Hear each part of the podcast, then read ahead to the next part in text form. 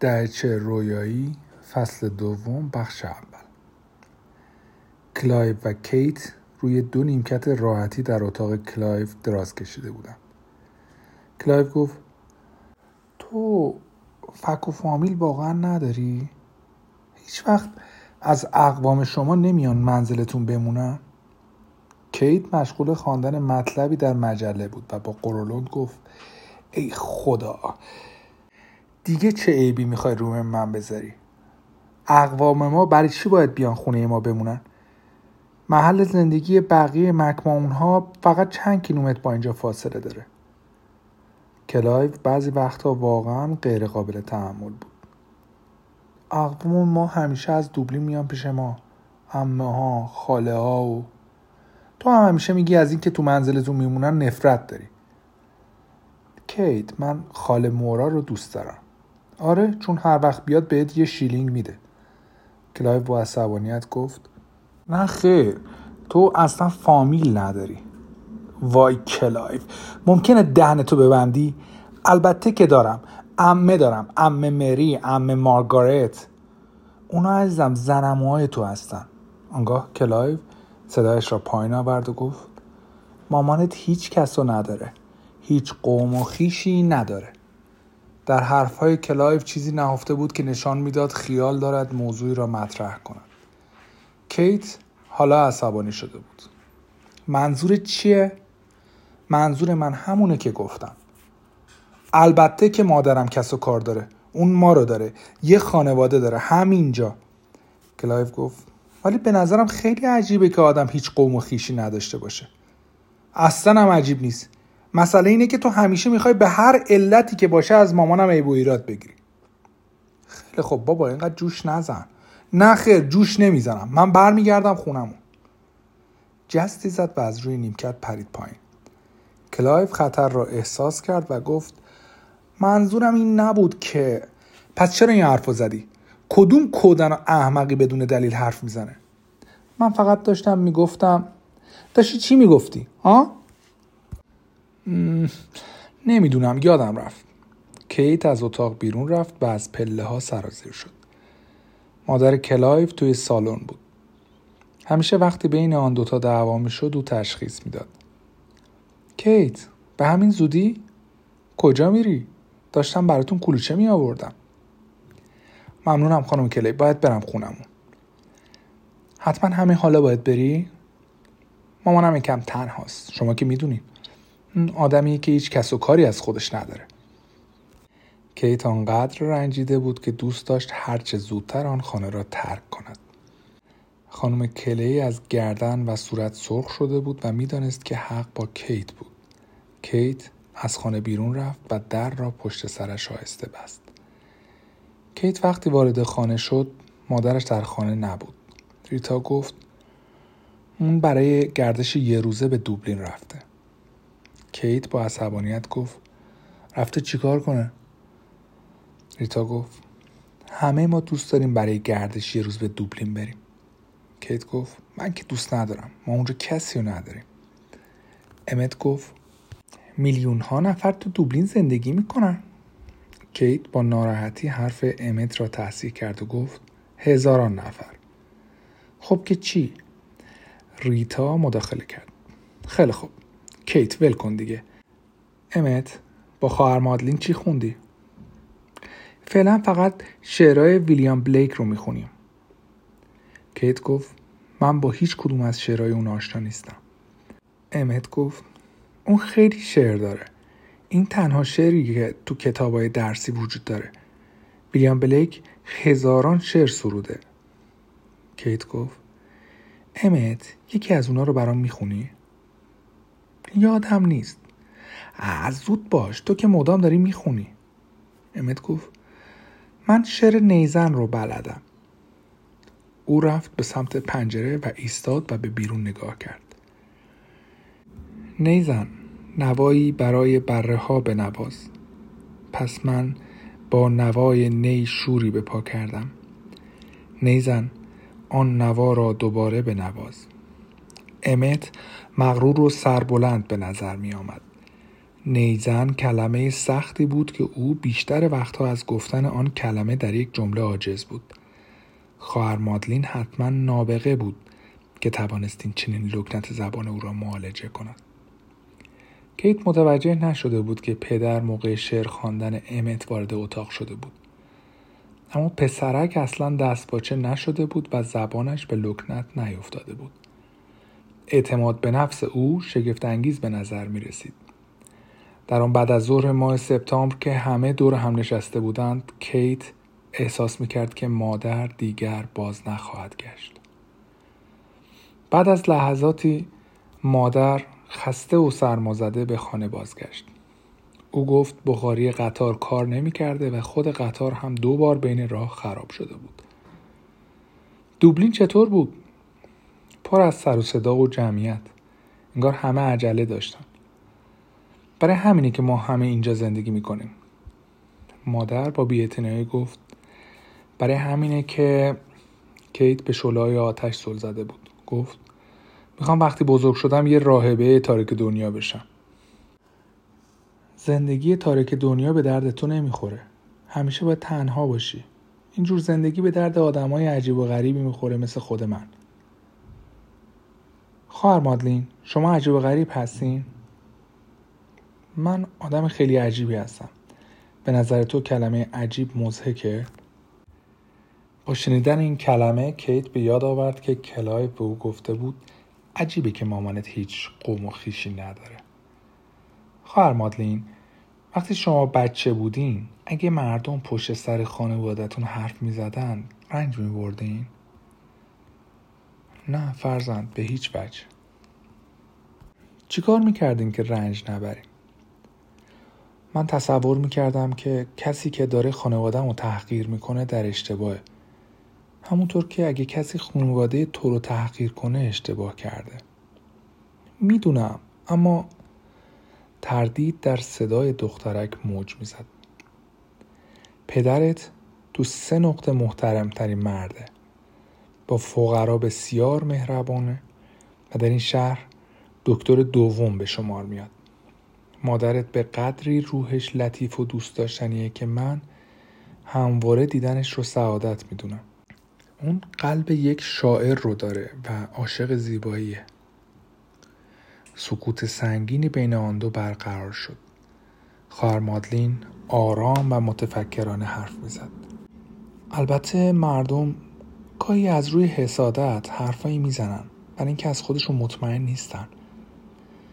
صدای خواهر مادلین خواب آور بود. طوری صحبت می‌کرد که انگار از تمام حرفهای کلایو با خبر بود. کیت از اینکه خواهر مادلین فکر می‌کرد مادرش قلب یک شاعر را دارد و روحش لطیف و مهربان است خوشحال بود. کیت حاضر بود کلایو را ببخشد به شرط آنکه او از ته دل عذرخواهی کند. کلایو گفت من خیلی متاسفم. کیت گفت خیلی خوب همه چی تموم شد. کلایو گفت کیت راستش دلم می‌خواد از تو بهتر باشم. من خودم رو دوست ندارم. باور کن دارم حقیقت رو میگم. کیت گفت منم به خاطر اینکه زودرنج و حساس هستم و فورا قهر می‌کنم از خودم خوشم نمیاد. خیال خانواده دخترها آسوده شد. هر وقت آن دو با هم اختلاف پیدا می کردند اوضاع همه به هم می خورد. گاهی اوقات رساندن یک خبر مرگ بی اهمیت سختتر از خبر فوتی بود که باعث غم و اندوه فراوان می شد. پیتر کلی می‌خواست به خانه کاتلین سولیوان برود و به او بگوید که سرانجام شوهرش از بیماری کبد از پای درآمد و این آرزه به قدری جدی و حاد بود که باعث شد مغز او از کار بیفتد و در گوشه یک آسایشگاه روانی جهان را بدرود کند. دکتر کلی می‌دانست نیازی به ادای کلمات حزنانگیزی که در این جور مواقع مرسوم بود پیدا نمی کرد و تسلیت و دلداری هم لازم نبود. اما به هر حال رساندن خبر فوت هیچ وقت آسان نبود. کاتلین سولیوان خبر را با چهره سرد و بی احساس دریافت کرد. پسر بزرگتر او استیوی که پسری خوش قیافه بود و گهگاهی مزه مشتهای پدر را چشیده بود و به خواست و اراده خود به مزرعه امویش رفته بود شانه هایش را با بیاعتنایی بالا انداخت و گفت دکتر اون خیلی وقت پیش از اینا مرده. پسر کوچیکتر مایکل گیت شده بود. پرسید تشییع جنازه هم در کار هست؟ دکتر گفت بله حتما. استیوی گفت نه خیر هیچ تشییع جنازه در کار نخواهد بود. نه سوگواری می‌کنیم نه خودمون رو بیخودی به زحمت میندازیم. کاتلین با وحشت نگاهی به پسرش انداخت و گفت باید تشییع جنازه داشته باشیم. همگی نگاهی به دکتر پیتر انداختند گویی از او چاره ای می‌خواستند. استیوی که پسر شانزده ساله ای بود توی چشمهای دکتر نگاه کرد و گفت دکتر کلی شما آدم ریاکاری نیستید. دکتر کلی گفت به نظر میشه خیلی بی سر و صدا ترتیب این کار رو تو منزل داد. در چنین مواردی همه همین کار رو می‌کنن و فقط افراد خانواده دور هم جمع میشن. مطمئنم پدر بیلی ترتیب همه چیزو میده. کاتلین سولیوان به دکتر نگاهی انداخت و گفت شما خیلی خوبین دکتر. دلم می‌خواد مراسم ما با بقیه فرق داشته باشه. من نمی‌تونم برای جلب همدردی یا هر چیز دیگه ای به سراغ کسی برم چون می‌دونم به من میگن چه خوب شد که مرد. همه از دستش راحت شدیم دکتر کلی گفت منظورت رو درک می‌کنم کاتلین. پیتر در چنین مواقعی بلد بود چه کار کند و کارش را به نحو احسن انجام می‌داد. کاتلین تو همیشه می‌تونی با خواهر مادلین درد دل کنی و اون تنها کسیه که اینجور وقتا می‌تونه تو رو تسکین بده. دکتر کلی از خانه سالیوان بیرون آمد و سوار ماشینش شد. پشت سر او کاتلین لباس پوچید و روسری به سر سراغ خواهر مادلین رفت. دکتر کلی در حین رانندگی از کنار هلن مکماهون گذشت. او در حال قدم زدن بود و گیسوانش را به دست باد سپرده بود. باد سردی میوزید هلن پیراهنی یشمی به تن داشت. او براشفته و هیجان زده به نظر می رسید. دکتر اتومبیل را متوقف کرد و پرسید هلن بیا برسونمت. هلن لبخندی زد و دکتر بار دیگر متوجه زیبایی او شد. زنی که تک تک اجزای صورتش به حد کمال زیبایی بود و از میان همه مردها مارتین را به همسری انتخاب کرده بود. نه پیتر من عاشق پیاده روی توی همچین بعد از ظهری هستم. احساس آزادی می‌کنم. پرنده ها رو بالای دریچه می‌بینی؟ چقدر با شکوه در حقیقت خود او با شکوه بود. چشمانش می درخشیدند و پوستش تابناک و درخشان بود. دکتر کلی با حیرت متوجه شد که هلن حالت غریبی دارد. پیتر وارد خانه شد. لیلیان همسرش از او پرسید پیتر چی شده؟ او گفت مرتب ازم این سوالو می‌پرسی. چی چی شده؟ خب چیکار کنم؟ از سر شب تا حالا یک کلمه هم حرف نزدی. دائم زل زدی به آتیش. پیتر گفت یه فکرایی تو سرم هست. این که معلومه. منم می‌خواستم بدونم چه فکری تو سرته. پیتر ناگهان از کوره در رفت و گفت تو چی کار داری؟ حالا دیگه بدون اجازه تو فکرم نمی‌تونم بکنم؟ چشمان لیلیان پر از اشک شد و از صورت گوشتالودش در هم رفت. برخورد پیتر با زنش کاملا بیانصافانه بود. پیتر متوجه برخورد غیر انسانی خود شد. لیلیان تقریبا آرام شده بود. من فقط برای این سوالو کردم که دیدم ناراحت و نگرانی. پیتر گفت نگرانیم به خاطر اینه که مبادا حرفایی که به کاتلین در مورد برگزاری مراسم سوگواری تو منزل زدم درست نباشه. پیتر حواسش به هلن مکماهون بود که حالت غریبی داشت. مارتین ناگهان صدای قدم های کسی را در پله ها شنید. از جا برخاست و آمد کنار در اتاق نشیمن و صدا زد. هلن؟ بله عزیزم. دنبالت میگشتم. کجایی؟ خبر بیلی سالیوان بیچاره رو شنیدی؟ آره دن اوبراین بهم گفت. به نظرم این مرگ برای او سعادت بزرگیه. فکر می‌کنیم ما باید به اونا سر بزنیم؟ نه کاتلین منظر نیست. فقط پسراش هستن. وقتی برگشتم به اونا سر زدم اوه هلن تو تا دیر وقت بیرون بودی؟ قدم می‌زدم. شب قشنگیه. خب کی بهت گفت که بلی سالیوان مرده؟ نکنه هتل هم رفتی؟ نه به خدا برای چی باید اونجا برم؟ آخه خودت گفتی جریان بیلی سالیوان رو دن اوبراین بهت گفته آره گفتم اون بهم گفت آخه نه این دن اوبراین دم در هتل وانمیسته و کوچکترین اخبار رو حتی به سگای خیابون هم نمیده من گفتم داشتم قدم می‌زدم کنار رودخونه باید عذرخواهی کنم. من این جمله رو بارها خودم خوندم و متوجهش نشدم حداقل. من فکر کنم از اینایی که با هوش مصنوعی اینا ترجمه شده یه ذره معنی درستی نمیده. چرا دوست داری تنهایی قدم بزنی؟ چرا دوست نداری من باهات بیام؟ خودت می‌دونی من می‌خوام فکر کنم.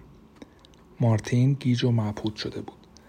آخه می‌خوام بدونم چه چیزیه که تو اینقدر به اون فکر می‌کنه خیلی فکر هست. مغز من پر از اوناست. مارتین به قدری از جوابهای هلن عصبانی شده بود که از سوال کردن پشیمان شد. هلن به در اتاق نگاه کرد تا جایی را پیدا کند که کسی صدایشان را نشنود. ما باید حرف بزنیم. حتما باید حرف بزنیم. مارتین احساس خطر کرد. حرفی نداریم که بزنیم. من فقط می‌خواستم بدونم به تو خوش گذشته یا نه همین. هلن با افسوس آه کشید. آهی عمیق و سوزناک. وای مارتین چی بگم؟ بارها به تو گفتم که من اونجا نه خوش گذروندم نه بد. مارتین سرافکنده و شرمگین به اون نگاه کرد. از صورتش پیدا بود که می‌دانست نباید سوال می‌کرد. هلن گفت اما حالا همه چیز فرق می‌کنه. همه چیز عوض شده. ما همیشه با هم صادق بودیم. خیلی بیشتر از زن شوهرهای دیگه. او طوری صحبت می‌کرد که انگار می‌خواست شوهرش را کمی آرام کند. صدای مارتین لبریز از امید بود. به طور حتم خیلی بیشتر از اینها بین ما صداقت وجود داشته. بله خیلی بیشتر چون هیچ وقت به تو دروغ نگفتم. هر وقت چیز مهمی اتفاق میافتاد به تو می‌گفتم. مارتین از جایش بلند شد و حالتی به دستهایش داد که انگار می‌خواست جلوی هر گونه توضیحی را که هلن خیال داشت بدهد بگیرد. چهره هلن پر از درد و رنج بود و این چیزی بود که مارتین قدرت تحملش را نداشت. نه عزیزم من اشتباه کردم. تو کاملا حق داری. خودت تنها قدم بزن. کنار دریاچه یا هر جای دیگه. من شبیه پیرزنان شدم و هی تو رو سوال پیچ می‌کنم. صورت هلن از هر احساسی تویی بود. می‌خوام همه چیز رو بهت بگم. مارتین دست باچه شده بود و گفت حالا؟ هلن گفت مارتین. اما مارتین خیال حرف زدن نداشت. دستهای هلن را گرفت و او را به طرف خودش کشید و او را تنگ در آغوش خود فشرد. دوست دارم هلن. این جمله را بارها و بارها تکرار کرد. هیچ کدام از آنها کیت را ندیده بودند. او در سایه در ایستاده بود و انتظار فرصتی را می‌کشید که به اتاقش برود. کیت آن شب مدت زیادی به فکر فرو رفت و خوابش نمی برد. و بالاخره هم نفهمیدین که کلایو به مادرش بی‌بند و بار و ول و بیخیال پرور نسبت داده بود درست بود یا نه.